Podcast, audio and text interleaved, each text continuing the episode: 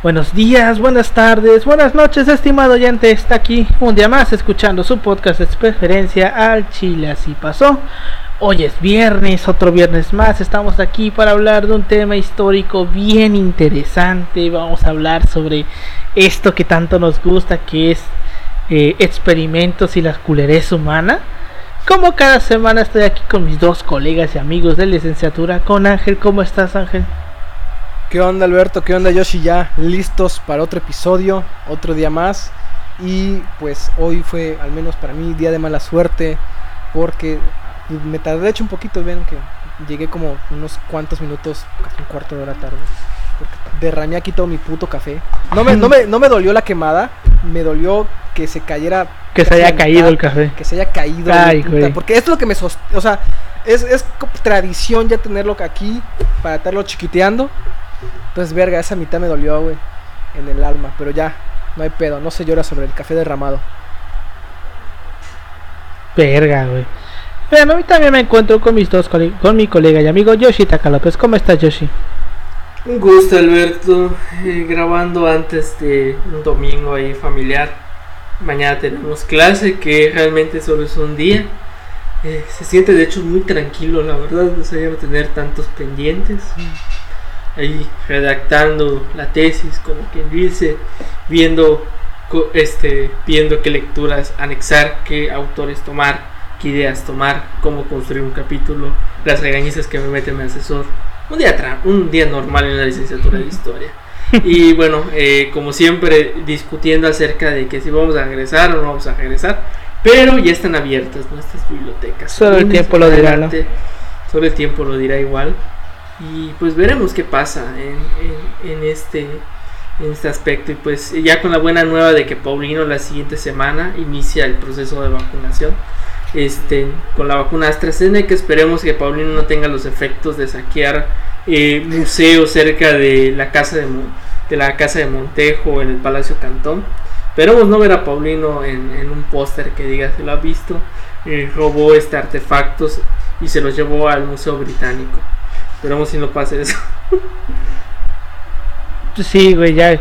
Como siempre, yo voy a ir hasta el pinche último, porque Dios odia a Coatzacoalcos. Entonces, pues, ¿quién sabe cuándo me vaya a tocar? Güey, lo culero es que tu credencial dice Mérida. No, no hay pedo por eso. Estábamos platicando que luego luego Jairo tiene tan mala suerte que capaz y entramos en octubre, güey, septiembre, y este vato ya empezó a jalar, güey. No, güey, este... no, pues ya una vez, va, vénganse, vénganse, déjense, déjense caer. Este, con lo de la credencial de Mérida, no hay pedo, güey. Tengo manera de comprobar que vivo aquí, güey, porque pues vaya. Aparte de que mi pinche credencial trae el número de estado treinta y uno, que significa que soy de Veracruz, pues también tengo yo mis credenciales de la prepa. Y pues es el plantel de esta ciudad, entonces yo le puedo mostrar. ¿Qué te dicen? No, yo no conozco. Yo estudié en, en el bachilleres de aquí, o sea. No, te, te, van a, te van a decir, yo no conozco a ningún Alberto González, y te cortan la credencial con una tija. Tengo manera de comprobar, güey. No, no, no, no estoy preocupado por eso. Preocupado estoy de que pase lo que ya les dije, de que me toque Astra y me la pongan después de octubre, porque ahí sí me voy a preocupar y me, va, me voy a amputar. Pero bueno, lo dejo todo en manos de Secretaría de Salud del Estado. Este, pues bueno, este, ¿les parece que comenzamos? Adelante. Fierro, fierro. Ay. Ah, puta madre con la, con el clima.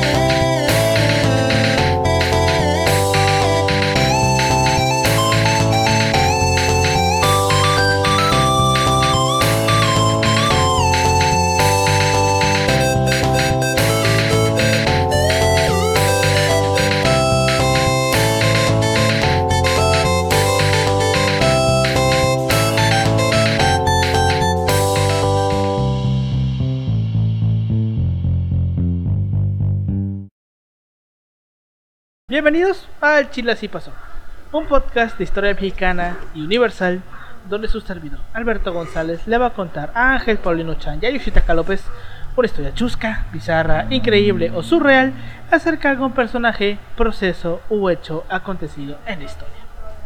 La ciencia es una de esas maravillas humanas por las que estaremos eternamente agradecidos, pues ya que ésta nos ha dado avances en distintas materias, dándonos a entender el mundo que nos rodea o incluso alargando nuestra propia existencia. Toda ciencia requiere de un periodo de experimentación en donde las hipótesis son puestas a prueba para comprobar su veracidad. No obstante, las ciencias relacionadas a la salud humana y al humano en general, pues suelen tener experimentos un poco ortodoxos. Y el día de hoy les vamos a hablar un, de un experimento psicológico tan cabrón y tan polémico que llevó a la creación de una nueva rama de la psicología, que era la psicoética. Hoy les vamos a hablar sobre John Watson y el experimento del pequeño Albert. Pensé que iba a decir algo así como M K Ultra. Nah, no. Ese es otro tema. Yo dije, estás dando más contenido. Ya ves, güey. ¿Alguna vez han escuchado este de este experimento del pequeño Albert? No tengo, no tengo ni perro. No, no, nunca les tocó. Pero llevar. sé, sé que de, ese, de este tipo de cosas han salido muchas culeradas. Uy, güey, güey, te voy a ser sincero, güey. Si yo tuviera la oportunidad de estudiar otra carrera totalmente opuesta a lo que es historia o política, yo estudiaría psicología, güey. Por el pedo. No sé, pensé yo estudiaría derecho. Pensé que ibas a decir ingeniería, güey. No, no sé, yo estudiaría derecho. Wey. Este. No, güey, fuera de pedo, o sea, está interesante todo el pedo de los psicólogos, sobre todo este tipo de cosas, güey, los experimentos, güey. O sea, aquí vamos a hablar de Watson, pero puta, hay un chingo de psicólogos, güey, el Freud, güey, este, Skinner, güey, hay un chingo de, de, de, de psicólogos, güey. Yo me acuerdo de lo que veía en la prepa, y me acuerdo de este cabrón, de Watson, pero no me acordaba del... De, del experimento del, del pequeño Albert, güey, y está cabrón. Pero está bien interesante, güey, pues de dónde nace la hipótesis del experimento. Así que bueno, primero tenemos que entender quién era el cabrón que lo hizo. Pues bueno, John Broadus Watson nació en Greenville, Carolina del Sur, en Estados Unidos, el nueve de enero de mil ochocientos setenta y ocho. Su padre, Pickens Butler Watson, era alcohólico y dejó a la familia para vivir con dos mujeres indias cuando John tenía trece años, eso es una culerada para esa época, güey. O sea, imagínate, güey, que te dejen por... Pero algo muy común para su época. No, o sea, común, pero, algo pero muy era común. Muy culero, güey. O sea, para la reputación güey, social. Mentalidades de la, de la cosa, época. Güey, dijo, güey, verga. O sea, pero es que no solo eso. Se fue con... Eh, dos. Con, con dos nativas. Mujeres, dices, ¿no? Dos nativas. Dos nativas. nativas. O sea, a ver. ¿El, el vato era de, de... ¿De dónde dices? De Carolina del Sur. Ay, güey, no mames. Sí, güey. Te digo, o sea, era, era muy cabrón en ese tiempo, güey, hacer algo. Una transgresión que nunca perdonó porque, pues, te digo, güey, era algo bien sí. delicado hacer eso. Pero bueno, su madre, Emma Kesia, era una mujer muy religiosa que se adhirió a las prohibiciones de beber, fumar y bailar, nombrando a su hijo John como un prominente ministro bautista con la esperanza de que lo ayude a recibir el llamado a predicar el evangelio. Se imagínate, güey. Al criarlo, sometió a Watson a un duro entrenamiento religioso que más tarde lo llevó a desarrollar una antipatía de por vida hacia todas las formas de religión y convertirse en ateo, cosa que le pasa al noventa y nueve punto nueve sí, de wey. Los ateos, güey. No hagan wey, eso, o sea, banda. No hagan eso. No hagan eso, no hagan eso. O sea, hay, creo que por ejemplo Marilyn Manson, o sea, esto es muy de los noventas, creo, pero pues aún así, o sea, este, busquen Marilyn Manson, los que no lo conozcan, yo creo que es parte de cultura general, creo, o sea, de el, el nombre de este cantante, pero ese vato era, ¿no? ¿Qué, qué género es Marilyn Manson? ¿Lo, sí, sí, lo, sí lo conoces, sí, ¿no? ¿Qué género es, es su música? ¿No sé, death metal? Mm, ajá, yeah. Pero ese vato es su famoso. Entra... Se hizo famoso de, de mala manera entre los papás de los noventas, inicios de los dos miles, porque en sus conciertos rompía Biblias y la chingada. O decían que luego se chupaba el nepe. O sea, se, se había Al, quitado las costillas wey, para chuparse el nepe. Justo hoy acabo de ver yo un leyenda meme urbana, de eso, leyenda urbana. Y ese vato, cuando cu- cuenta su historia, él dice, pues yo me crié, o sea, en una escuela religiosa. O sea, mi familia era, era devota, una familia pues normal a cierto punto, pero yo me crié y me eduqué en ese tipo de ambiente. Y, y pues ya vemos cómo salió, sí, ¿no? O sea, bien.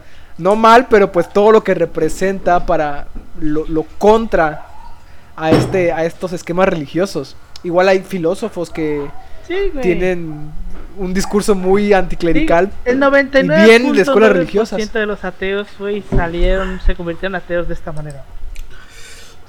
Exactamente.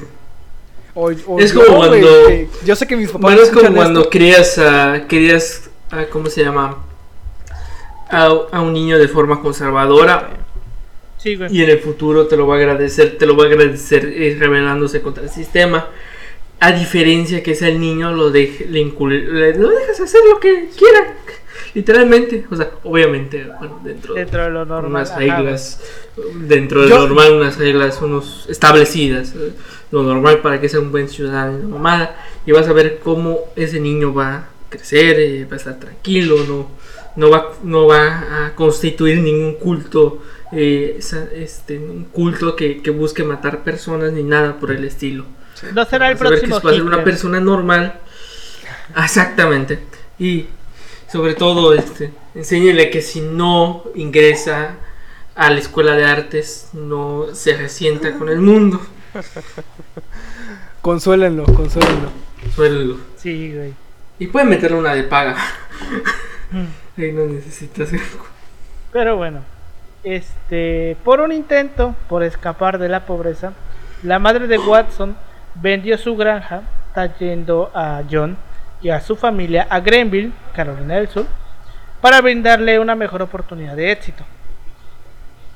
Recordemos que es muy común que los condados de Estados Unidos esté como que la ciudad principal y haya pueblitos alrededor, ¿no? Este güey era de uno de estos pueblitos, pero pues como tal podría decirse que él es de Greenville, porque pues vaya, es como que la cabecera, ¿no? Entonces se lo llevan ya a la ciudad-ciudad y eh, pasar de una ubicación rural aislada en el culo del mundo a la gran urbanidad de Greenville demostró ser importante para Watson, brindándole la oportunidad de experimentar una variedad de diferentes tipos de personas de personas que utilizó para cultivar su pensamiento sobre psicología.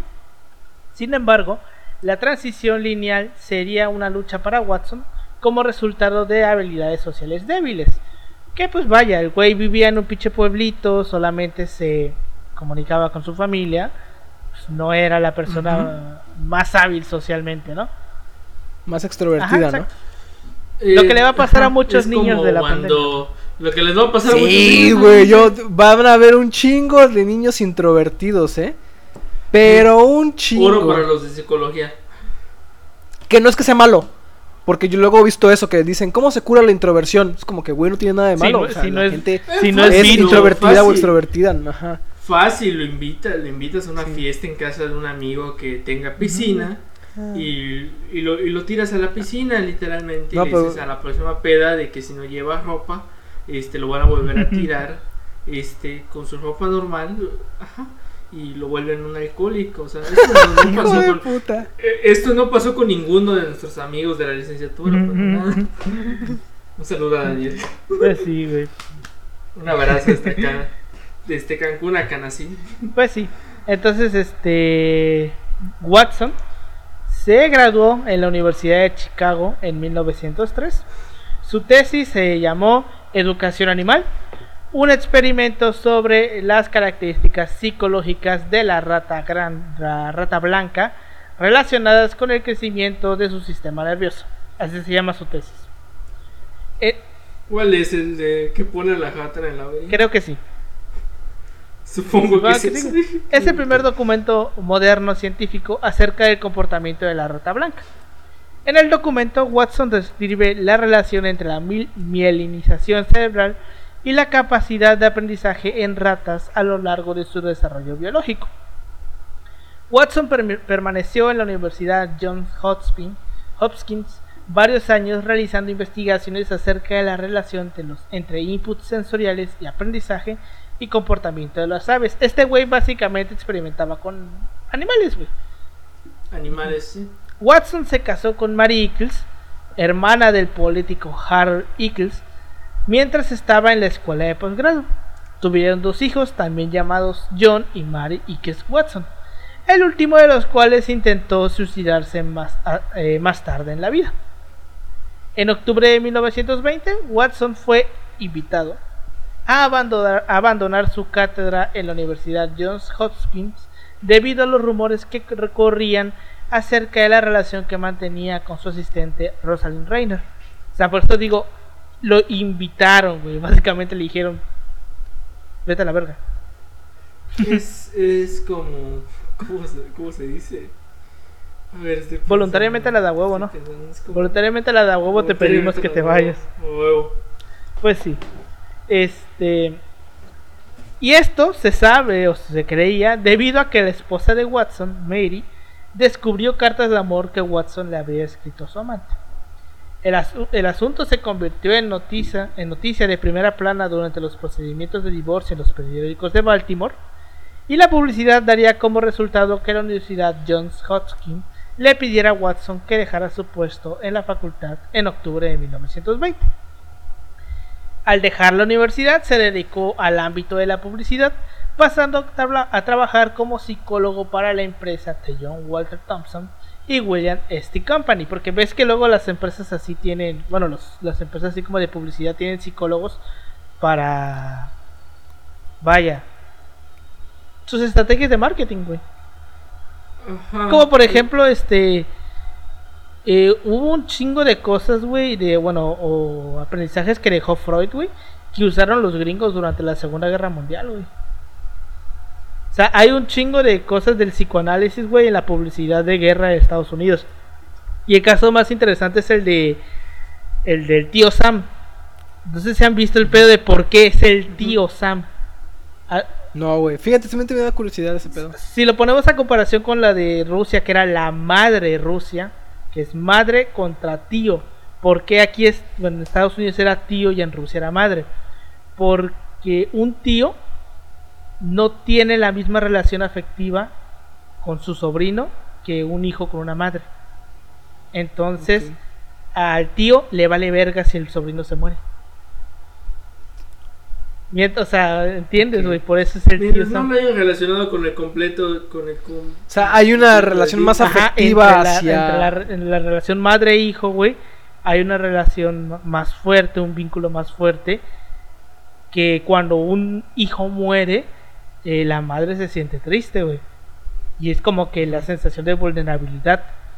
Pero con un tío, güey, al tío le vale verga, güey. Porque, vaya, el sobrino, pues, no es mi hijo. Está, está cabrón, güey. Okay, okay. Está cabrón ese, ese pedo. Pero bueno.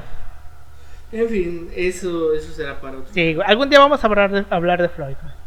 En mil novecientos veinte, después de la finalización del divorcio, Watson y Rayner se casaron en Nueva Jersey, criando a dos hijos, William Rayner Watson, que nació en mil novecientos veintiuno, y James Broadus Watson, que nació en mil novecientos veinticuatro, quienes se criaron con los principios conductistas que John defendió en todo momento durante su carrera. La pareja permaneció junta hasta la muerte de Rayner a los treinta y seis años en mil novecientos treinta y cinco.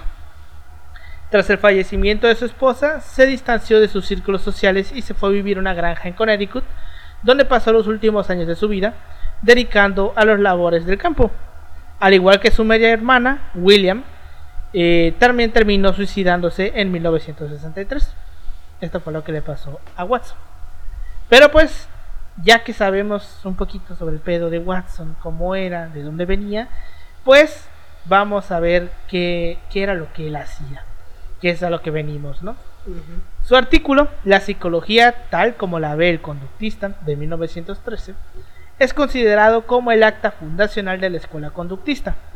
No obstante, la psicología conductista, como corriente filosófica, no hubiera sido posible sin los trabajos de autores como el fisiólogo ruso Iván Pavlov, padre del condicionamiento clásico o respondiente, que estableció el, des- el esquema estímulo-respuesta, y el americano Edward Thorndike, padre del condo- condicionamiento operante, quien formulara la ley del efecto y la ley de repetición, y cuya influencia sobre B F Skinner será decisiva.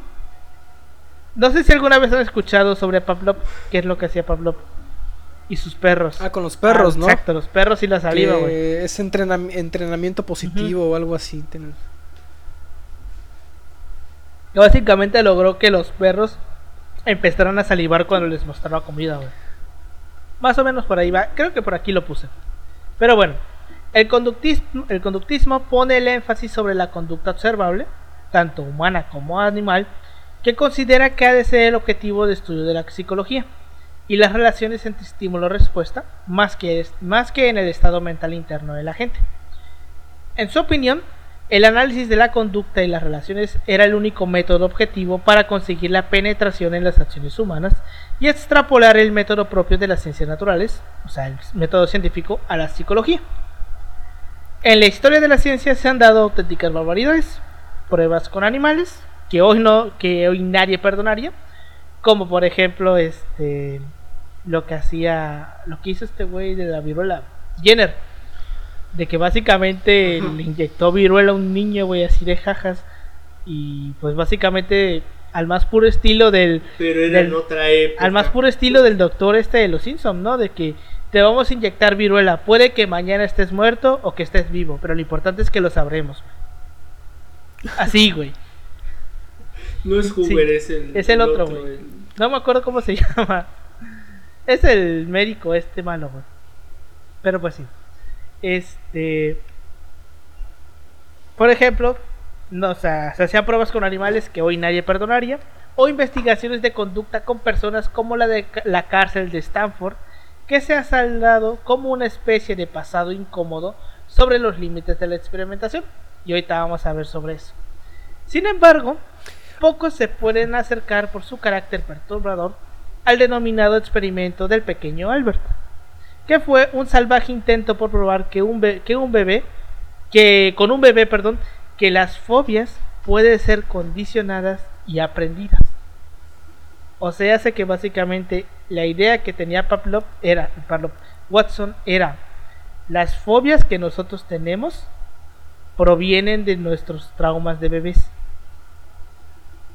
Ok. Y entonces él decía, si estas fobias provienen de nuestros traumas de bebés, yo puedo con un bebé eh, insertar una fobia. una fobia y quitársela. Porque era una, tres, eran tres fases del experimento. Eh, empezar a, a ¿cómo se llama? A, a generar, generar la fobia, fobia ya te, bueno, insertarla, insertarla, no insertarla, ya tenerla y luego quitársela. Eso es lo que, lo que quería hacer. Ahorita lo vamos a ver más a detalle. Pero básicamente esa era la, la, la hipótesis general, de que no, las fobias que nosotros tenemos son traumas de bebés que no recordamos. Okay. Está cabrón, güey. O sea, tú no puedes pensar y ay, güey. Y ahorita vamos a ver. Ajá, es como que sí, esa está verga. Uh-huh. Y es que hasta cierto punto podría tener sentido, ¿no? Ah, ajá, podría, o sea, podría, güey, pero tú dices, bueno, no necesariamente. Bueno, ¿qué ¿sabes qué, vato? Yo tengo una fobia a las putas agujas. Uh-huh. Pero, y, y. Bueno, pero no tiene que ser necesariamente. Vaya, ¿sabes qué pasa no, con estos no pedos? Que, que yo siento que todo lo que. Por, yo les iba a preguntar ahorita si creen que la psicología es como tal una ciencia. Sí. Porque todo lo que genera, lo que en donde está implicado el ser humano es muy. ¿Subjetivo? ¿Cómo se llama? Muy subjetivo. No, no puedes aplicar una regla general, ¿sabes? A, a los fenómenos humanos o a, a, a acciones humanas, porque no sabes si va a ser por ley eh, el mismo resultado siempre. No es como con los fenómenos naturales, que tú hasta cierto punto puedes decir, bueno, si pasa A, el resultado va a ser B, ¿no? O puede ser C. Entonces es lo que les iba a comentar, si creían que esta madre podía calificar como una ciencia así pura y dura, o pues un intento más o menos de, de llevar a cabo acciones científicas, ¿no? Más que nada. Yo sí creo que es una ciencia, güey, y... porque sí se le puede aplicar el método científico. Wey. Ajá, vaya. Eh, es refutable, es refutable todo eso. Yo lo... Ajá, sí. No me voy a meter. Yo, yo siento que no me voy a iba a decir como la economía, güey, o sea, la economía sí, obviamente, no, no, no dudo que, que tiene herramientas que se pueden ley, aplicar. Ahí las... va. Yo, yo, pero... lo pongo en ciencia, yo lo pongo en ciencias exactas. Hay economía. Hay muchas, hay muchas teorías. Pero... Uh-huh. Y lo dejo, sí. Mejor no me entro en ese... Bueno, yo, yo le iba a decir un poquito como, como no me acuerdo a dónde lo puse, creo que en Facebook, que la, la co, co, respecto a la apartación cientificista, no que tengan métodos que se pueden aplicar y que tengan leyes que hasta cierto punto se puedan llevar a cabo, ¿no? Sino que yo lo digo, bueno, la, eh, la psicología y, y un poquito también la economía la veo como la meteorología cuando quieren ser cientificistas, y es que yo confío un poco más en la meteorología, ¿no? O sea, de que prediga que vaya a llover al día siguiente es mucho más factible que de pronto un grupo economista diga, ¿sabes qué? En dos años pueda que haya inflación, ¿no? Y que se cumpla verdaderamente. Es una cuestión de probabilidad. Ajá, exacto, porque es una cuestión sí, exacto, de probabilidad. Es como este... donde incluyes al humano, no, y el humano es no muy... No sé si lo hablé contigo, güey, de que... No me acuerdo si era una cosa que decía Rosarín, güey, o, o lo sacamos nos, entre nosotros, de que la economía tenía el mismo carácter eh, predictivo que la astrología. Fue entre nosotros. Ah, creo que lo dijo este sí, vato, güey. Fue Rojarín el que dijo esa sí. madre. Lo, lo dijo este vato y lo, re, lo, lo, lo comentamos sí, entre ¿verdad? nosotros. Que obviamente no, no es así, no, no, ¿verdad? O sea, la, se no, mamó, no es así. Pero sí tiene un poco de se verdad. Mamó. Ajá. Entre, entre ese mame está, poco, está este pedo fetichista. Fetichista. Es la cuestión del, bueno, ese aspecto metodológico de que, bueno, o sea, al final la economía usa un aspecto metodológico para predecir hasta cierto punto ciertos sí. eh, ciertos eventos que se pueden dar en la economía mundial, pero hay unos cabrones en Wall Street que tienen sus mañas y saben manipular el mercado, pero ese son... Pero aún así perdieron contra los güeyes de Ren. Ah, la... ah, sí, güey, eh. cabrón. O sea, pero... Y es que ahí está el factor humano. Logra ver un pano... Es que hay tantos factores, güey, que y ese, y... Sí. es muy difícil, güey, o sea, es como que pero, te a, presenta varios ahora, caminos. En este sentido también, güey, y la gente que hace eso, ¿no les parece que tiene un poquito, tienen un poquito de, de psicopatía? O sea, ¿por, por, ¿por qué? Porque ahí te va, es una persona infligiendo dolor a otra o a, a otros seres, seres vivos, ¿no? En el caso de los que hacían experimentos con las ratas o la chingada. O sea, no, si no creen que hay un poquito... Inclusive entre los científicos que lo hacen con fines... Eh, por así decirlo... de investigación, de tratamiento de curas, la chingada... Si no creen también que hay una relación entre estas personas y los psicópatas... Porque pues es sabido que también a los psicópatas les gusta hacer este tipo de cosas... con diferentes fines... Pero a final de cuentas estás infligiendo dolor a otro, a otro ser vivo... Que vaya, no es una planta, ¿no? O sea, que, que, que, que tiene reacciones ante el dolor. Sí, que tiene, que tiene reacciones ante el dolor. Y yo lo digo también por este punto. Y es que hay investigaciones que relacionan la taxi. La, no, no me acuerdo cómo se llama este pedo de los, las personas que coleccionan las mariposas. Con cierto tipo de, ah, de, yeah. de, de, de condiciones mentales. O sea, el, la gente que le gusta coleccionar insectos, más que nada. Que colecciona insectos y que los pega en. en en lugares de madera o algo así, no sé. Entonces es, es, es este es este rollo sí, que me dices. De una cierta afinidad entre personas que mm. podrían ser psicópatas o que son psicópatas y este tipo de investigadores, sobre todo estos psicólogos, ¿eh? Que sí se pasaron de chorizo. Sí, mira, fíjate, güey, Pero... que yo la neta ahorita lo vamos a ver, el experimento sí está culero, güey. Lo que él hacía sí estaba bien un poquito mierda. Porque hasta cierto punto, mira, fíjate. Si, él, si, él no mira, hecho, si dices la palabra mierda, seguramente no sea a poquito, güey. A ver, es que, es que bueno, porque la, no, no, no hay, no hay media mierda fea, media, o sea, mucha mierda, poca mierda fea. O sea, la mierda es mierda, güey. Pues sí, güey, pero hay una mierda más apestosa que otra. Pero bueno, este, yo lo estuve leyendo, güey, y básicamente armé este guión en base a un artículo entero sobre el experimento. Y la neta yo sí noté, güey, que el artículo era muy tendencioso. Era muy tendencioso en el sentido de ver, de mostrártelo como si fuese la cosa más mierda del mundo, que es lo, lo más culero que se has hecho. Y al chile vamos no. a ver, güey, que aunque sí está culero, no es lo más culero que nos hemos encontrado en experimentos psicológicos, güey. Está el experimento ruso del sueño, güey. Uh-huh. El M K Ultra. Está, hay un, pero te hay digo, un montón, güey. Por personas que, que va el lo mismo, güey. O sea, son personas que dicen en nombre de la ciencia y la chingada. Sí. Vato, a lo mejor tengas un poquito de, de condición psicopática, o sea, de psicopatía. Ahorita lo vamos a ver cuando veamos lo de la psicoética. Y, y, lo, y lo, lo están disfrazando, ¿no? Una cuestión, ¿no? Una cuestión que hay que tener igual en claro es eh, con, ah, sí, contexto, contexto histórico, ¿no? Donde, donde claro. vive la persona. O sea, a veces hay que verlo desde nuestra óptica moral del, del sí, siglo veintiuno sí. y que ahora pues todo sí, es funable. Digo, ahorita lo vamos a ver sí, porque sí. vamos a ver sobre lo, las repercusiones que deja este experimento. Pero bueno, eh, la idea del experimento del bueno, pequeño Albert surgió pasa. de la mente de John Watson, que ya lo sabíamos, este, ya lo habíamos, ya vimos quién es. Que desde mil novecientos trece había comenzado a probar eh, en animales sus tesis. Eh, esta idea, estas ideas que tenía Watson venían directamente de los estudios de Iván Pavlov, que ya hablamos de él y ahorita vamos a hablar más de él, que era, el, era un fisiólogo ruso que ganó el Nobel en mil novecientos cuatro sobre, eh, por sus estudios sobre el sistema digestivo, pero que también sentó precedentes sobre la psicología. Pavlov describió por primera vez el sistema de aprendizaje asociativo que hoy condi- conocemos como el condicionamiento clásico, que basa el comportamiento de los animales y que Watson lo quiso hacer en personas eh, en una secuencia estímulo-respuesta. Quizá que eh, tengan un perro hoy, eh, bueno, quizá quien tenga un, per- un perro hoy podrá, podría hacer los experimentos que realizó Pavlov.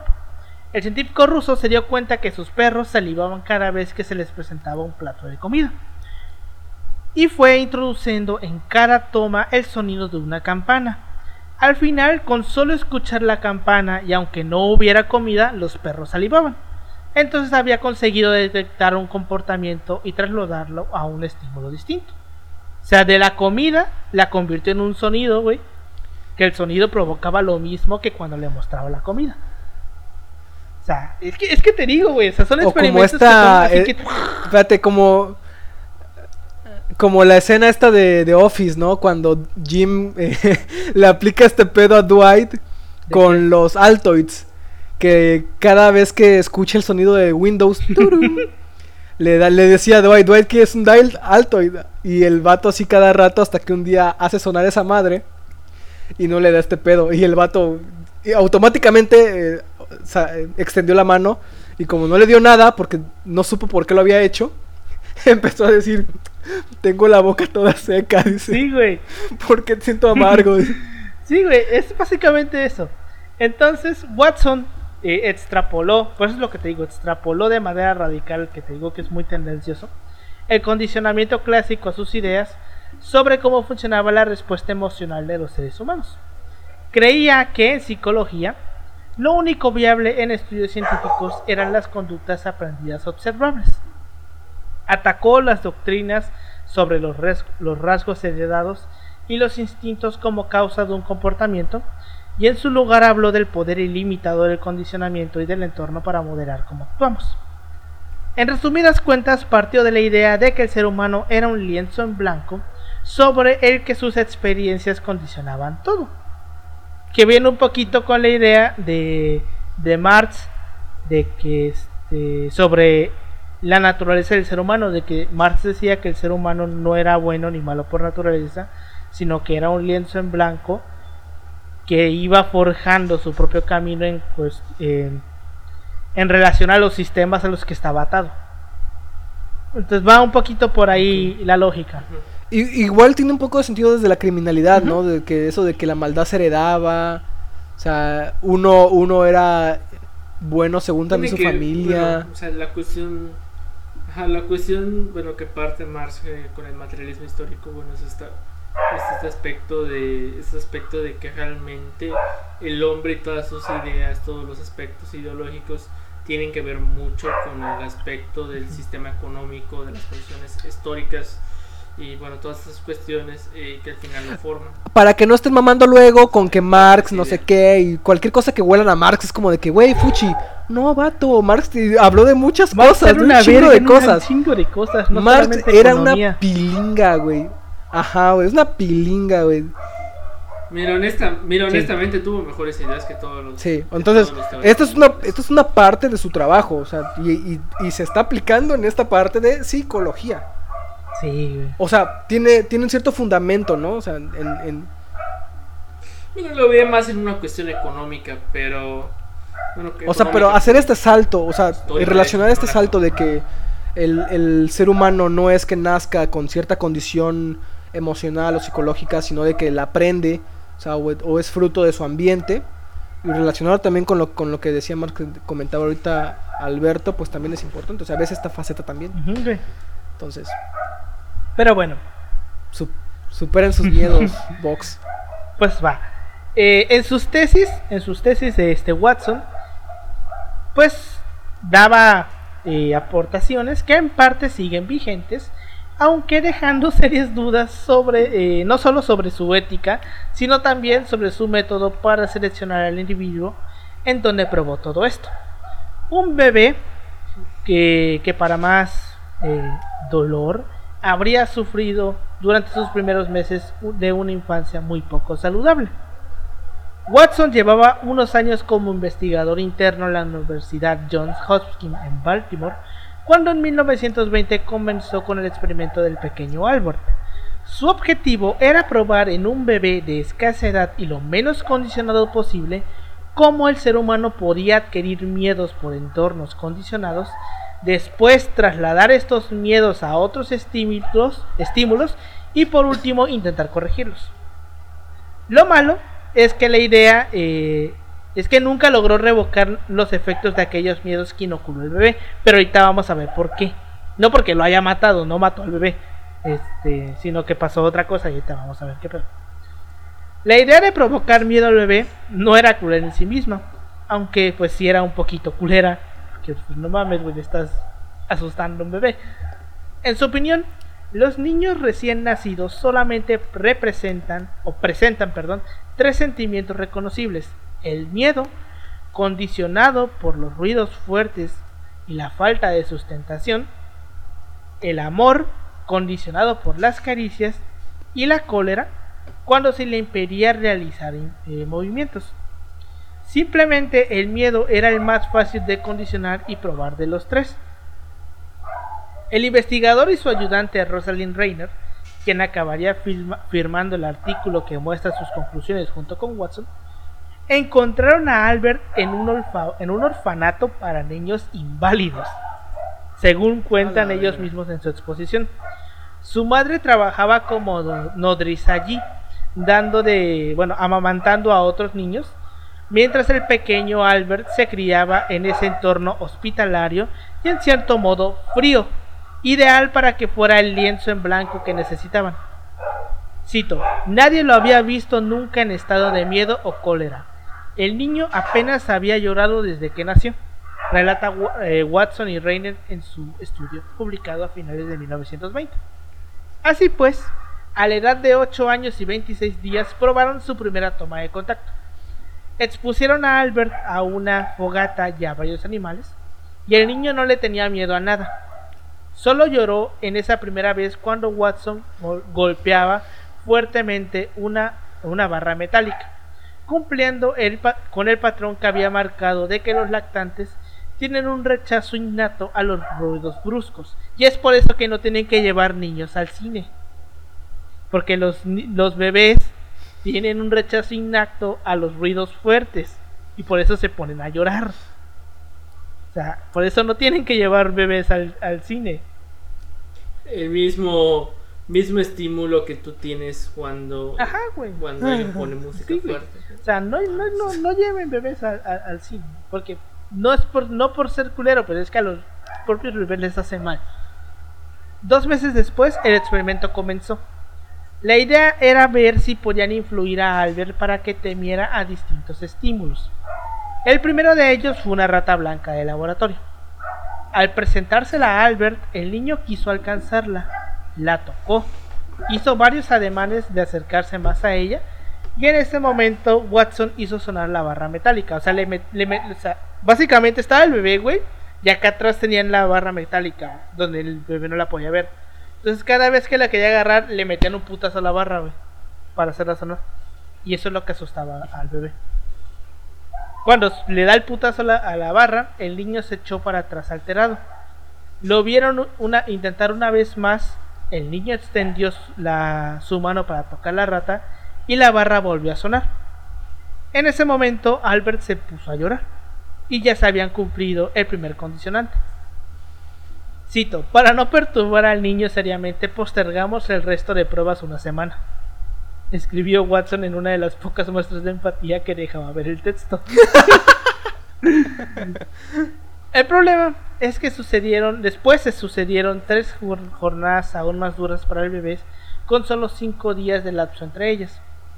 En la segunda jornada, Watson realizó siete intentos para que el niño llorara al presentarle a la rata y hacer sonar la barra metálica. En el octavo, solo con la presencia de la rata y el sonido, y sin sonido, el niño empezó a llorar sin más. Entonces ya habían logrado, güey, que le tuvieran miedo a la rata, cuando al principio no la tenía, güey. Y es que le tenía miedo a la rata porque ya había condicionado de que cuando está la rata, sí, suena el metal, güey. Como que ya le había, ya, vaya, ya le habían creado la fobia. Uh-huh. El propio investigador lo contaba así, cito: intento número siete, estimulación conjunta con rata y sonido. El niño comenzó a moverse violentamente y lloró, pero no se cayó. Intento número ocho, rata sola. En el, insten- el instante en que se le mostró a la rata, el bebé comenzó a llorar. Casi instantáneamente giró bruscamente hacia la izquierda, cayó sobre el lado izquierdo, se puso a cuatro patas y comenzó a arrastrarse tan rápido que fue atrapado con dificultad antes de llegar al borde de la mesa. La reacción fue tan... No se les cae. Imagínate. La reacción fue tan convincente como habíamos representado teóricamente. En total se dieron siete estimulaciones conjuntas para provocar la reacción completa. No es improbable que, si el sonido hubiera sido mayor, el número de estimulaciones conjuntas se hubiera reducido sustancialmente. O sea, básicamente el güey está diciendo que ya lo habían logrado, pero que si le hubieran dado todavía más fuerte a la barra, lo hubieran logrado más rápido. Ok. Qué hijo de sí, güey. El experimento siguió con dos jornadas más, cuando Albert contaba con once meses, y una última cuando tenía un año y veintiún días.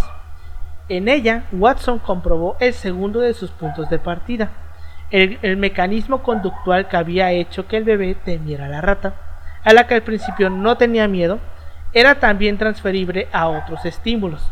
Entonces lo que el güey quería hacer era que ese miedo que le tenía la rata se le pudiera pasar a otras cosas y provocarle miedo a otras cosas parecidas a la rata, que le recordaran a la rata, pues. Okay. Para ello, cambiaron a la rata por un conejo, un perro o un abrigo de piel, todos elementos peludos que el niño pudiera asemejar con el tacto de la rata. En todos ellos, Albert acabó llorando, sin necesidad del ruido, aunque sí que se introdujo en alguna ocasión un nuevo refuerzo, presentando de nuevo a la rata junto con el sonido metálico, para que no empezara a, a formularse la idea de que la, solamente con la rata. Entonces le ponían la, le ponían la rata, le tocaban y le cambiaban por el conejo, por el perro, le volvían a poner la, la, la rata y lo iban cambiando así, para que no se le fuera el pedo de que la rata representaba peligro. Eh, el único momento de paz del bebé durante el experimento era cuando, para aislar los resultados entre distintos estímulos, le dejaban, le dejaban jugar con un bloque de cubos. En ese momento, ¿con un, con un bloque de cubos? Ah, ok. Con legos, güey, pon tú. Pero de los sí, grandotes, sí, sí. De esos que no se pueden tragar. En ese momento, Albert dejaba de llorar y se ponía a jugar, así nada más, como sin nada, como un pinche bebé lo haría. Pero en la última eh, eh, prueba, cuando Albert ya contaba con un año de edad, se introdujo un objeto aún más desconcertante, desconcertante: una máscara de Santa Claus. Y Albert también lloró sin más. Cito: estímulo con máscara de Santa Claus, retirada, gorgoteo. Luego la intenta bofetear sin llegar a tocarla. Cuando su mano fue forzada a tocarla, él gimió y lloró. Su mano fue, to- fue forzada a tocar la máscara más dos veces más. Él gimió y lloró en ambas pruebas. Finalmente lloró ante el mero estímulo visual de la máscara. Esto es lo que puso Watson en su diario. El experimento siguió con este... Ah, esto ya lo puse. Ah, ah, ah. Por desgracia, el último tramo del experimento quedó inconcluso, inconcluso. Y era el más importante, que era quitarle los miedos que ya le habían hecho al, al bebé. Según relatan Watson y Rayner, cuando intentaron comenzar esa, esta fase, el pequeño Albert había sido adoptada, adoptado por una familia de otra ciudad. Porque ellos no eran, o sea, no era su hijo, güey, era un bebé de un orfanato, güey. Entonces llegó alguien y dijo, yo quiero adoptar a ese güey, y se lo llevaron. Eh... Eso pasa por no leer. Ellos dos, sí, el que... investigador y su ayudante, fueron despedidos a los pocos meses de la universidad, en parte por los problemas éticos que generó el experimento, y también por salir a la luz pública que mantenían una relación sentimental, que era algo prohibido entre compañeros en la institución. Sobre la identidad del pequeño Albert se han dado varias búsquedas, de las que dos, eh, dos de ellas son las más probables. La más reciente data, data de dos mil catorce, y es la que al día de hoy se da con más posibilidades de ser cierta. Los investigadores Russ Powell y Nancy Dickdon, Dickdon repasaron el censo y documentación de la época y concluyeron que Albert era William Barger, un hombre que falleció en el año dos mil siete y cuya madre, madre biológica trabajó en el orfanato del que sacaron al pequeño. Barger, según testimonios de sus familiares, había tenido siempre una fobia especial a los perros y otros animales peludos. ¿De dónde la habrá sacado? ¿Quién sabe, no? Este, la segunda hipótesis que se maneja es anterior y en cierto modo quedó regala, relegada con la de Barger, pero de ser cierta dejaría eh, des, dejaría aún en peor lugar a Watson. Esta otra búsqueda de Albert fue realizada por los psicólogos Hal Beck, Hal Beck y Sharman Levinson en dos mil nueve y fue, public- y fue publicada en la American Psycholo- Psychological Association. En ella se, con- se concluye que Albert murió a los seis años de edad tras por, eh, por culpa de, pra- de padecer hidrocefalia. Este hecho, añadido a la posibilidad de que fuera congénita, se traduce en una crítica al trabajo de Watson, que muchos psicólogos contemporáneos mantienen que no solo porque era un pinche bebé para sus experimentos, sino porque seguramente no era un niño normal. No era un niño en... sano, vaya. Tenía hidrocefalia, güey. Los, los niños con hidrocefalia. ¿Qué es la hidrocefalia? Cabeza chiquita. Ah. Sí, güey, tenía la, el cráneo más chiquito de lo normal. Eso es la hidrocefalia. Entonces agarró un niño con hidrocefalia para hacer esas cosas, güey. Que es cosa que está aún más culera de lo que ya de por sí era, ¿no? Este... Entonces, eh, no solamente era el pedo de que usó un niño para sus experimentos, sino que también era un niño que no estaba sano y que su capacidad... Sí, güey, un niño que de por sí ya tenía... Te, iba a tener dificultades, güey, uh-huh. en la vida. Y aparte le agregas el pinche miedo a los animales, güey. Uh-huh. Este... Que no lo, fíjate que no bueno, es, se supone probable. Que el digo porque bueno, porque su punto era como tal, o sea, programar una persona normal, entonces dije, suponiendo, partiendo de esa premisa, supongo que al momento de seleccionar al individuo, pues mínimo habrá pues quién sabe. Este... Igual sabes igual, que... igual te voy a decir algo. Te voy a decir algo, porque yo no podría, me creo esta versión de la hidrocefalia porque variar. Hay fotos del experimento y tú, güey, puedes identificar a un niño con hidrocefalia, güey. Y ese niño no tenía hidrocefalia en las fotos. Era un, es un niño normal, güey. Era Photoshop. Ah, es que era Photoshop. Oh, igual, mira, creo que hasta, no hasta hace poco es, eh, dieron a conocer que el cerebro como tal se desarrolla ya completamente hasta los dos años, ¿no? Dos, dos, dos años y cacho, más o menos. Pues sí, güey, pero es que la hidrocefalia es algo de nacimiento, güey. Ah, no, no, no, yo, yo me refiero a, a cómo impactaría eso en el experimento, o sea, un miedo que te está dando cuando tu cerebro apenas está, pues, terminando de desarrollarse como tal. Ah, pues sí. O tus neuronas. Sí, pues, bueno, realmente lo, el cerebro como tal, así, en su fase final, no se termina de desarrollar hasta como los dieciocho años. O sea, o sea la, no, las es... últimas partes. Es por eso, güey, que justamente... Eh, en la gran mayoría de los países está prohibido para los menores de dieciocho años eh, beber alcohol, güey.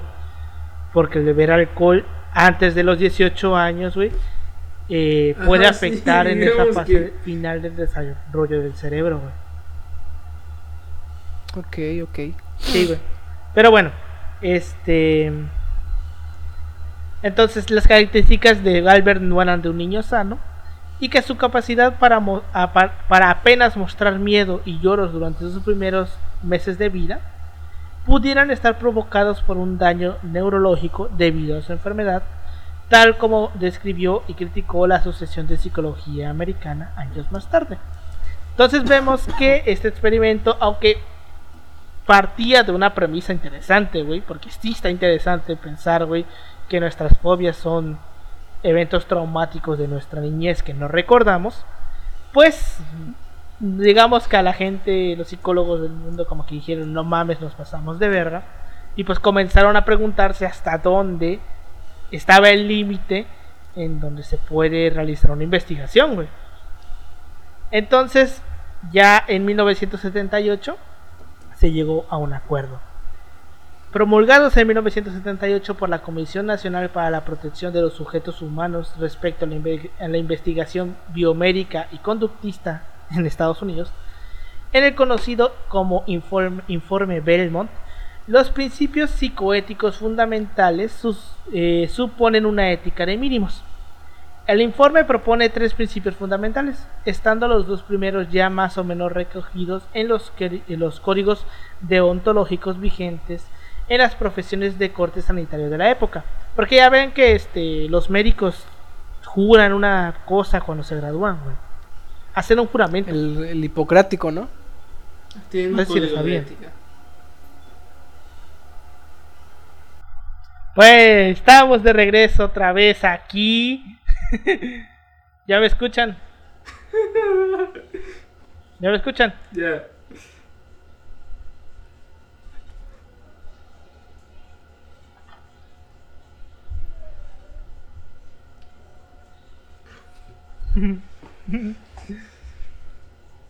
Sí, no sé qué pido con esto, pero bueno, este sigue grabando esta madre, güey. Así que, ¿en dónde nos quedamos? Sí. En donde Ajá. los criterios ah, okay. éticos eh, para los sujetos. Ah, pues sí. Este, pues bueno. Entonces, este pedo eh viene de que, pues, vaya, los médicos juran, hacen un juramento, güey, cuando, cuando se gradúan. No sé de qué es el juramento exactamente, pero básicamente es de que no van a re, no van a, re, a revelar los, los datos de los pacientes, ¿no? O la información. Que este no solamente son los médicos, también lo hacen los abogados. Los abogados también tienen un juramento de ese pedo. Pero bueno, entonces, este, los principios son el principio de dignidad humana, el principio de beneficencia, principio de justicia, principio de autonomía y es y eh, otra vez el principio de dignidad humana porque lo puse mal. Pero bueno, todo profesional y especialmente los dedicados a la salud humana asumen que toda persona sin distinción alguna reclama para sí el estatus de supremacía por encima de todos los seres de la creación, de la creación. El psicólogo, al actuar entre iguales, entre iguales, valora su dignidad y la de los, la de los demás.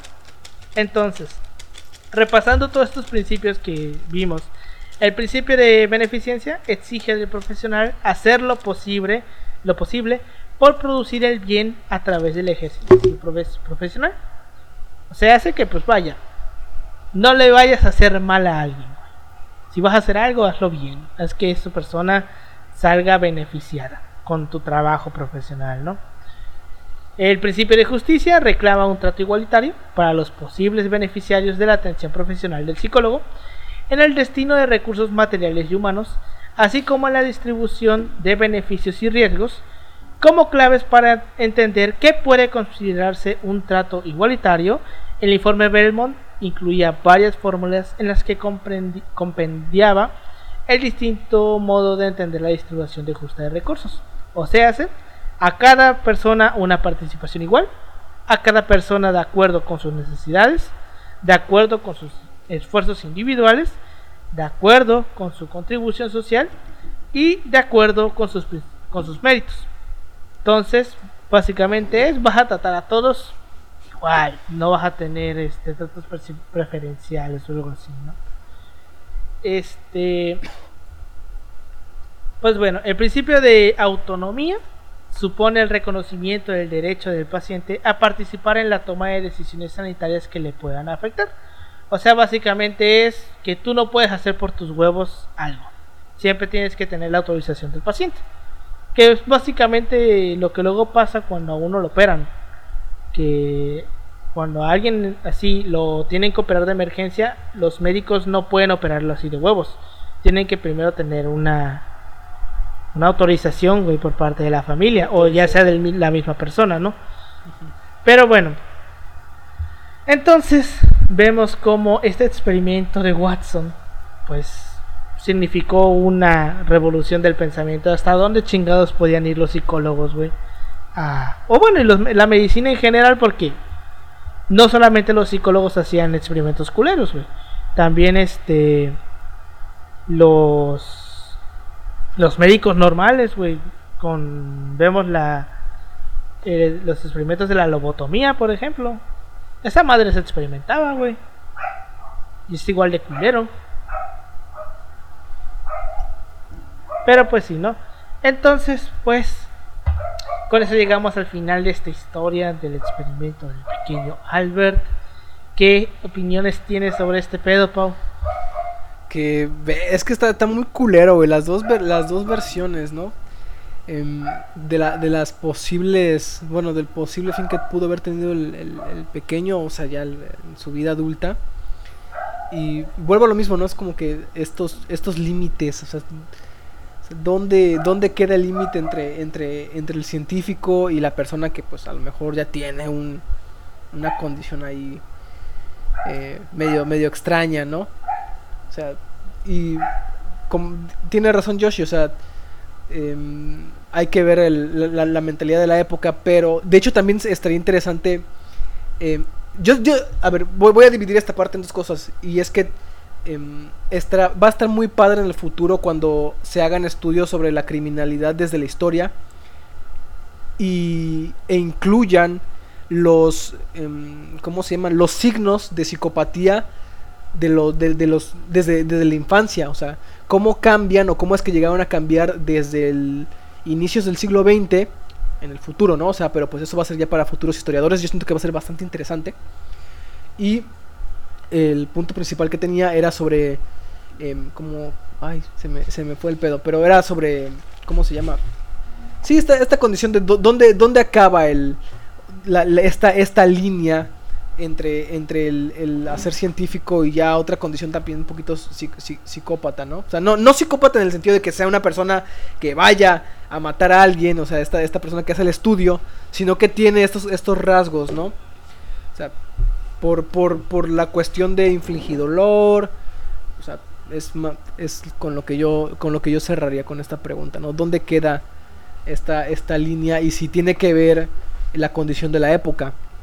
Si, si, si la cuestión primordial de, de estas actitudes que yo tengo ahorita y que pueden ser sin, síntoma de que más adelante yo puedo llegar a cometer un crimen varían de una u otra forma con el tiempo. O sea, este hecho de torturar animales, por ejemplo, o sea, en el caso muy puntual de los, de los asesinos seriales que decían, no, es que yo, muchos o muchos por así decirlo, eh, torturaban animales.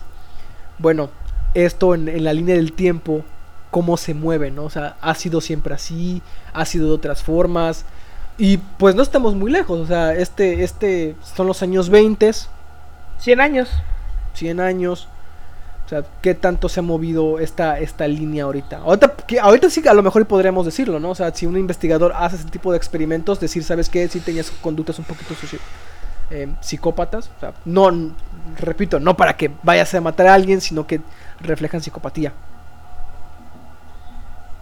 Pues es que sí, pero a la vez como que también te quedas eh, con la duda de, ok, lo que este güey está dando eh, como hipótesis, es una hipótesis muy cabrona, güey.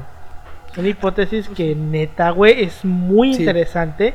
Y aquí el pedo es que si tú, la única manera de llegar a comprobar esto es mediante este método que él hace y le dicen que no porque no es ético, entonces nos vamos a quedar sin esa información, güey. Porque nunca se va a poder hacer porque no es ético. Si eso se quisiera hacer hoy, ¿no? Sí, o sea, no no, Entonces, no no discuto eso porque sí, o sea, hay, hay cosas que, vaya, lamentablemente requieren este tipo de acciones, pero, o sea, uno no es inmune a, a ciertas sensaciones cuando haces cierto tipo de, de actos sobre otras personas o, o sobre otros ah, sí, güey. sobre otros animales. O sea, ahí, ahí, va, ahí va el punto, ¿no? Bueno, pues sí. Este, tú, algo que tengas que comentar, Yoshita, acá. Solo que, bueno, el experimento, bueno, eh, primero que nada hay que entender al personaje como un hombre de su tiempo, con una mentalidad, o sea, es muy chingona la hipótesis que él propone en su principio. O sea, entiendo que entiendo el punto de, del experimento al fin y al cabo, y los medios que al final roza eh, hasta dónde es correcto, hasta dónde es ético realizar X o Y experimento. Entonces, roza entre eso. Y bueno, cuando se hace público vemos todo el pedo que se desarrolla. De alguna otra manera podemos ver el pensamiento general de una sociedad, viéndolo eh, ya no pensando en el personaje como alguien dentro, formado dentro de la psicología, que busca al final eh, formar nuevos paradigmas dentro de su disciplina, dentro de su ciencia, etcétera. Y vemos cómo eso contrasta en crear un mecanismo que regule estos aspectos, porque si bien de alguna otra forma esto permite el progreso humano, no dejas de significar la, tal vez la frase donde dice el fin justifica los medios. Una vida vale la pena todo el progreso sí, de la humanidad. Que... son cuestiones que son, digamos, que siempre están, que siempre están sobre la mesa. Y al final es como que, bueno, o sea, es como que, es siempre lo dicho, dicen algunos la moralidad, pero hasta qué tipo de moralidad estamos hablando, qué tipo de ética estamos viendo, qué tipo de mentalidad estamos viendo. Hoy en día si hiciéramos un experimento es como así, más o menos esa discusión entre, bueno, si tú, tú te vieras forzado a elegir entre, bueno, salvar a un niño o salvar a un grupo de personas grandes, mayores, ¿a quién salvas, no? Va más o menos así. En efecto, podría ser, ajá, podría ser viendo en este aspecto. Es como que, bueno, es lo que nos deja ver el experimento como tal. Pero al final, o sea, yo siempre lo he dicho, no podemos satanizar. No podemos decir, ok, es cierto, estuvo mal lo que hizo en este aspecto. Eh, más algunos permisos que, bueno, algunas regulaciones que se tuvo que saltar. Ok, eso estuvo mal. Pero viéndolo desde una óptica como historiador, con mis, con mis elementos metodológicos y conceptuales, en la práctica uh-huh. al final es parte del conocimiento. Ah, sí, lo, lo, nosotros lo veríamos desde arriba, ¿no? Es como que, bueno, está, está ocurriendo es esto, que que quedar, pero, claro. Por ejemplo, plantearlo a lo mejor como hombre de su tiempo está cañón, porque los mismos, sus mismos colegas, por así decirlo, en, en su mismo tiempo, están diciendo, oye, como que te estás pasando de lanza, güey, o sea, ya, ya al grado de, de armar todo un esquema que diga, ¿sabes qué? Para que no nos pasemos de lanza, o, o para, para regular lo que es pasarse o no de lanza. Uh-huh, sí. entra, entra Está muy padre de todo esto, historia, lo que es historia, historia de la ciencia. De la ciencia y es donde, Lástima, bueno, no tomamos la materia. Vemos donde... Es como que, bueno, estos... As... Ella. Ah, no, es que eh, es no, muy tarde. No, aparte, a ver... Eh, esto de que se crea la psicoética, güey, cuando ya se establece, es hasta los setentas, güey, cincuenta años después. Entonces, así como que tan contemporáneos, como los aspectos pues, de no la bioética que criticaban, güey. O sea, eso ya se dio un poquito después. Ajá, pero ajá. viendo, ajá, viendo wey, más, que, más que básicamente que esta idea referir. de la ética, pero, la pa... de la ciencia. Esta ética, esta ética en todo lo que tenga que ver con la salud humana y el humano, pues viene después de la Segunda Guerra Mundial y lo, el Holocausto, güey, que los nazis experimentaban con los humanos, con los judíos, güey, y que nos, y que los nazis descubrieron un chingo de cosas muy interesantes que al día de hoy seguimos usando.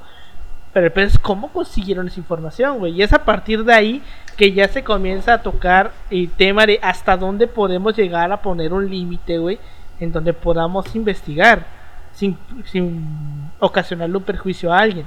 Y eso ya es postguerra, güey, veinte años después. Eh, es como la cuestión de, es como la, es como la cuestión de la, de la bioética. eh, ah, todos sus aspectos, por ejemplo, de la eugenesia y la eutanasia. Por ejemplo, o sea, es como que este aspecto de hasta qué punto es, bueno, igual la muerte clínica, bueno, estos debates de hasta qué punto la persona tiene derecho a decidir si quiero vivir o quiero morir. Hasta qué punto realmente. Y es como que, güey, o sea, sí te ponen un dilema. Hasta el, hasta el tema de la, si me equivoco, de la eugenesia, en el caso de hasta qué punto es ético modificar genéticamente a no, una sí. persona, hasta qué punto es ético clonar a una persona, una diversidad de cuestiones. Hay una película muy buena que es la de Kata Kata, Kata que, bueno, habla acerca de, bueno, en un mundo donde la eugenesia es, pues, una práctica muy común para los hombres. Y bueno, habla acerca de cómo las personas que no nacieron eh, por este método, o sea, te das cuenta de que, güey, son los marginados de la sociedad, y cómo, bueno, intentas construir una sociedad perfecta, y cómo esta persona que es un marginado al final logra saltarse todos estos filtros para hacerse pasar desapercibido y lograr, bueno, al final su sueño era ser astronauta y lo logra y todo el pedo. Pero es como que te pones a ver este, este dilema ético, hasta qué punto desarrollar un paradigma o cierto avance en la sociedad repercute para un bien y, y, mayor, y ese debate o puede perjudicar que demasiado hasta qué punto se puede. Entonces, como que, bueno, este, son los puntos, vaya, extender o, o meterse con un humano. Eh, también nace cuando en los noventas se clona la primera oveja, güey. Ah, bueno, sí. Es decir, hasta qué punto podemos llegar con nuestras mamás de clonar la gente. Oveja Dolly, sí. Y eso viene de... ¿Cómo se llamaba la pinche oveja? ¿Sally? No me acuerdo. Dolly, Dolly, Dolly se llamaba. Hay una, hay una serie muy chingona Dolly, Dolly. que trataba todos estos temas relacionados a la ética en la ciencia, que se llamaba The Eleven Hour. La hora once. No me acuerdo en español exactamente el nombre, porque eh, en ese tiempo cuando, cuando veía la televisión, eh, recuerdo que así lo anunciaban, The Eleven Hour, el, el, esta serie. Y es sobre un científico que... lo meten, ya ves, no, fue en el tiempo en el que las series giraban en torno a, al C S I y la chingada de detectives. Y aquí el giro era, bueno, ¿qué pasa cuando ante casos donde la, hay, pues, ciencia de por medio, o hay fenómenos químicos, fenómenos físicos, metes a un, a un científico a tratar de, de, de resolverlos, ¿no? Con la ayuda de la policía o de los investigadores. Y eran casos muy de este tipo, ¿no? De... hay eh, alguien que está clonando gente y meten a este vato, y dentro de la discusión y dentro de la temática venían a mano también estos temas de la ética. O sea, bueno, es como los es como los es como cuando es como los inventos, por ejemplo. Recuerdo que igual, o sea, sí recuerdo estos casos, por ejemplo, a veces te ponen el... Bueno, sí, te, sí se acuerdan de la última pregunta de la trilogía de Nolan de, de Batman, el Caballero de la Noche. El caso de en la última película, donde, bueno, hablan de esta cuestión de acerca de la energía nuclear. Bueno, porque, o sea, ponen el aspecto a Bruce Wayne en el aspecto de que si hace pública esta tecnología, es cierto, es un beneficio, creas de alguna otra forma energía limpia, pero te das el otro, el otro paradigma de que este, esta nueva energía puede ser usada con fines como un arma nuclear. Entonces es como que otro otro paradigma que al final, bueno, es otras, perdón, no paradigma, otro aspecto, o, otro matiz que puede provocar cierta acción. Es como, por ejemplo, igual este eh, para el progreso, las compañías estas que hacían máquinas para jugar ajedrez, güey, mm. que le ganaban a los campeones mundiales y todo, que decían, o sea, sí está muy chingón, pero estamos hablando de que ya las máquinas tienen una inteligencia mayor a la del ser humano. Y esto, como dice Yoshi, puede ser usado para fines, pues, no, que no son buenos, güey. Sí. Y ahí es donde llega el punto de que hasta dónde podemos llegar con estos inventos. Pero si nos ponemos a tratar de responder... Vean, vean la serie esta, bueno, esta, este anime, ¿cómo se llama? De hecho, de... Eh, de hecho, este, ver, este, bueno, vean, no, no, hay una, hay un documental en Netflix que se llama El dilema de las redes sociales. O sea, literalmente aplican unas cuestiones de psicología muy interesantes eh, para ver estos factores de cómo, de alguna otra forma, la propaganda, eh, bueno, eh, algunos aspectos sociales repercuten tanto en una población digamos, adolescente y, y en una niñez es sobre todo muy interesante. Sobre todo la cuestión de, por ejemplo, los juicios de valores o, madre, o hasta sí, cierto eh. punto el odio que se puede generar en las redes sociales y cómo de una u otra forma afecta a los individuos. Psicológicamente es muy interesante. Bueno, igual eh, esto enmarca en el, que ya es septiembre, de hecho es el mes de la prevención contra el suicidio, que bueno, si conocen a alguien o un amigo, cualquier cosa, este, apóyenlo, es un tema igual que tiene que tener visibilidad y bueno, este The Ghost in the Shield no debe ser este, eh, junto a lo que dice Yoshi y sí, sí, sí, sí, sí no. Ah, The Ghost in the Shield, de hecho eh, ajá, The Ghost in the Shield, ajá, o sea, prácticamente es un anime, eh, sobre todo vean las películas, eh, o sea, te toca un, un dilema muy interesante porque se desarrolla en en una temática este post-punk, ¿no? O sea, en, cyberpunk, cyberpunk del, del género como tal, eh, es punk, es punk, cyberpunk, eh, bueno, el aspecto de hasta qué punto, o sea, los humanos han evolucionado tanto que ya hay androides y te ponen el, el tema ético de hasta dónde dónde realmente radica el alma de la persona. Y, o sea, son cuestiones como... Son cuestiones que, bueno, muy pachecas. Le das tantas no, estas muy interesantes, porque recuerdo que una de las premisas, o sea, era... Son interesantísimas estas ideas. Ajá, de, o sea, son como dije yo, interesantes. Hasta son... dónde llega el alma, güey. Ajá. Esto es una cuestión muy pacheca, güey. Sí, y mira que los, los providas ya, ya lo descubrieron, ¿eh? O sea, parece que los, los, los o sea, providas... Eh, por ejemplo, definir la vida misma, ¿no? O sea, do, dónde, ¿Qué, ¿qué es vida? ¿Quién tiene vida? O sea... Que, que un filósofo decía, yo quiero que alguien me diga, porque nosotros no sabemos cómo madre definir vida. Y estos vatos ya te dicen así. Que es cultura, ¿no? Así. Ajá. Sí. Ay, no manches, no te metas en esos pedos. Sí. Bueno, es que son, son, son muchas son muchas cuestiones que al final abre la puerta a este tema de la ética. ¿Dónde está esa línea? Y es como que la línea, por ejemplo, que algunos dicen, es que estos, estos reglamentos, estos, digamos, limitantes, frenan el progreso humano. Pero siempre hay que hacernos la pregunta, ¿ese progreso humano hasta qué punto es más beneficioso que por ejemplo, para gente la, del proyecto Manhattan no tuvo ética? Aunque al final lo nuclear se pudo usar de un medianamente bueno, por ejemplo, la un bien mayor nuclear, pero la manera en la que se descubre pues no está tan chido. Fíjate que ahorita viendo el panorama del proyecto Manhattan y las bombas eh, atómicas sí. y nucleares, de alguna Una otra de forma por otra creo vez. que fue bueno y malo a la vez, por un aspecto de que hay tanto miedo a una guerra nuclear. Ajá, ajá, una guerra nuclear que es, digamos, ahora muy difícil que se haya una guerra propiamente dicho como lo conocemos. No, pues es que al final hasta la guerra hay reglas, güey. Ajá. Armas. Imagínate. Entonces,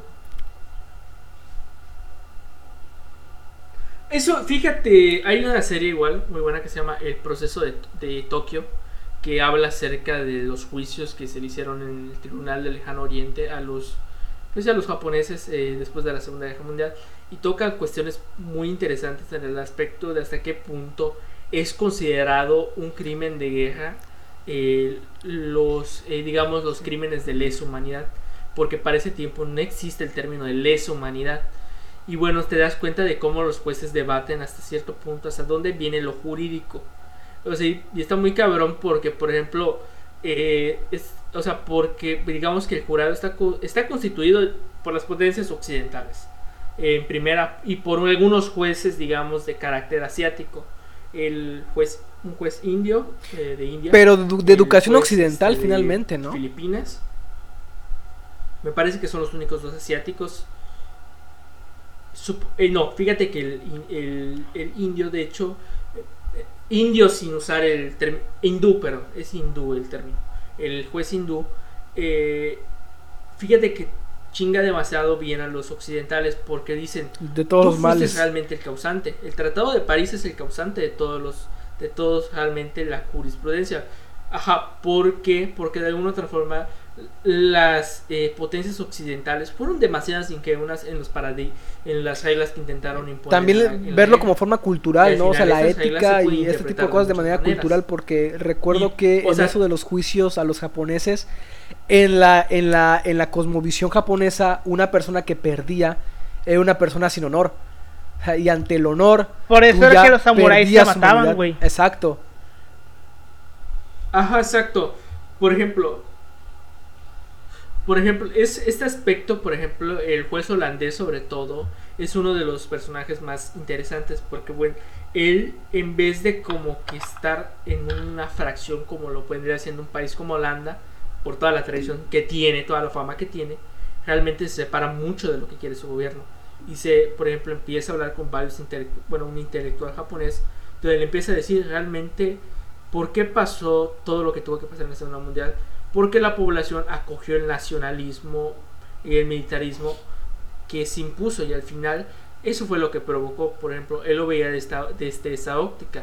Él decía, realmente hay muchos chivos expiatorios y realmente las personas que cometieron esos crímenes en la práctica no fueron los que fueron juzgados. Sí, es cierto, claro. La jerarquía militar, como lo fue Toyo y los ministros, tuvieron que ver bastante. Los soldados de rasos, no, o sea, los. Pero los, hay otras personas pie, que no sea. fueron juzgadas, ajá. Así como los juicios de Nuremberg. En Nuremberg. Ajá, pero, o sea, sobre todo se parte de la primicia de que realmente, o sea, por ejemplo, en caso de, el caso del juicio de Tokio, realmente no están juzgando como tal a la población, están juzgando a la. Están juzgando a la alta jerarquía, que fueron al final los que provocaron. Ahí estaba más cabrón. El mismo caso se intenta hacer con Nuremberg, pero se dan cuenta de que en la práctica ellos, ellos, ¿cómo se llama? Hay alemanes que necesitaban sí. que se queden en el gobierno para sí, evitar el paso del gobierno. Es, es que está cabrón todo ese pedo de, de, de, de las leyes y lo ético y hasta, hasta dónde una persona puede hacer las cosas de una manera voluntaria, porque ese, ese es otro punto, ¿no? De que yo lo comentaba, creo que fue en el de la... No, creo que en qué capítulo estábamos hablando igual de los juicios de, los juicios de Nuremberg. Y es que muchas de las personas que fueron juzgadas en los juicios de Nuremberg fue gente que pues eran, así como dice Paulino, son, son soldados rasos, gente que seguía órdenes y que probablemente no lo hacían como, o sea, a propósito, lo hacían porque si sabían que si no lo hacían, pues la cabeza que iba a rodar en vez de la hacerla del enemigo iba a ser la suya. Y ahora sí, eso se los chingaron, no tuvieron piedad con ellos. Que pues ya, ya hemos hablado de que los juicios de Nuremberg fueron todo menos justos. Sí. No, no estamos justos. defendiendo nada de eso para, para, para puntualizar. Uh-huh. Pero desde el punto de vista histórico y, y de cómo se dio y de la cultura que había en ese lugar, pues sí, sí o sea. sea. Es, es, es lo que yo comentaba, ¿no, güey? Sí. Lo que yo comentaba, ¿no? De... Dejan ver cosas. Bueno, sobre todo, sobre todo es hasta cierto punto psicológico, como los jueces de alguna otra forma, o sea, este aspecto de la objetividad al final no existe como tal. Te predispone. Porque al final mostrarte tantos horrores y bueno, bueno, lo ves en la mentalidad de tu época, tú dices, tú dices con sí. cara de... Te deja hasta cierto punto, no te puede hacer al cien por ciento justo, o, en, o, o como en el caso de los japoneses que decían, ah, es que tú me estás juzgando porque perdí. Pero, o sea, en la, en la, en la, en la, otra vez en el imaginario de ellos, pues decían, pues estos, estos juicios no son por lo que yo hice, no son tanto por lo que hice, sino por porque perdimos, ¿no? O sea, y ya en, en este, en este pedo de que me vas a, ya me quitaste el honor porque ya perdimos, pues ya me da, me da X. O sea, yo, yo lo entiendo desde mi perspectiva, no desde de la que tú me estás diciendo, ¿no? De que derechos humanos, no, no, pues para mí eso no existe. Para mí existe el hecho de que perdimos y nosotros también. Entonces por eso vienes tú aquí también.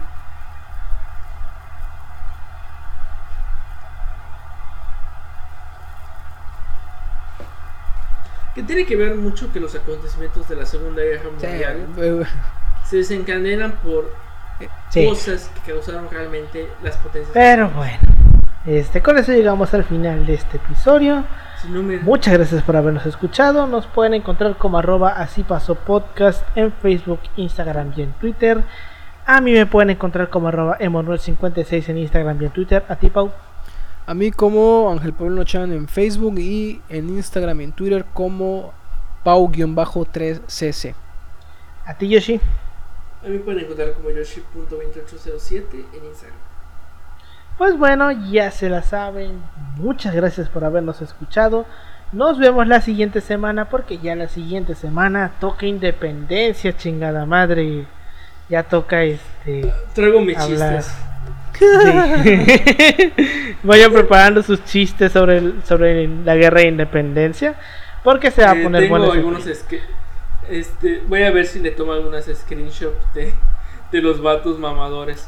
Ay, Dios. Del, del segundo imperio y el quince Agustín Dito. Ya ves. Pues bueno, muchas gracias por habernos escuchado y nos vemos la siguiente semana. Hasta luego. Nos vemos.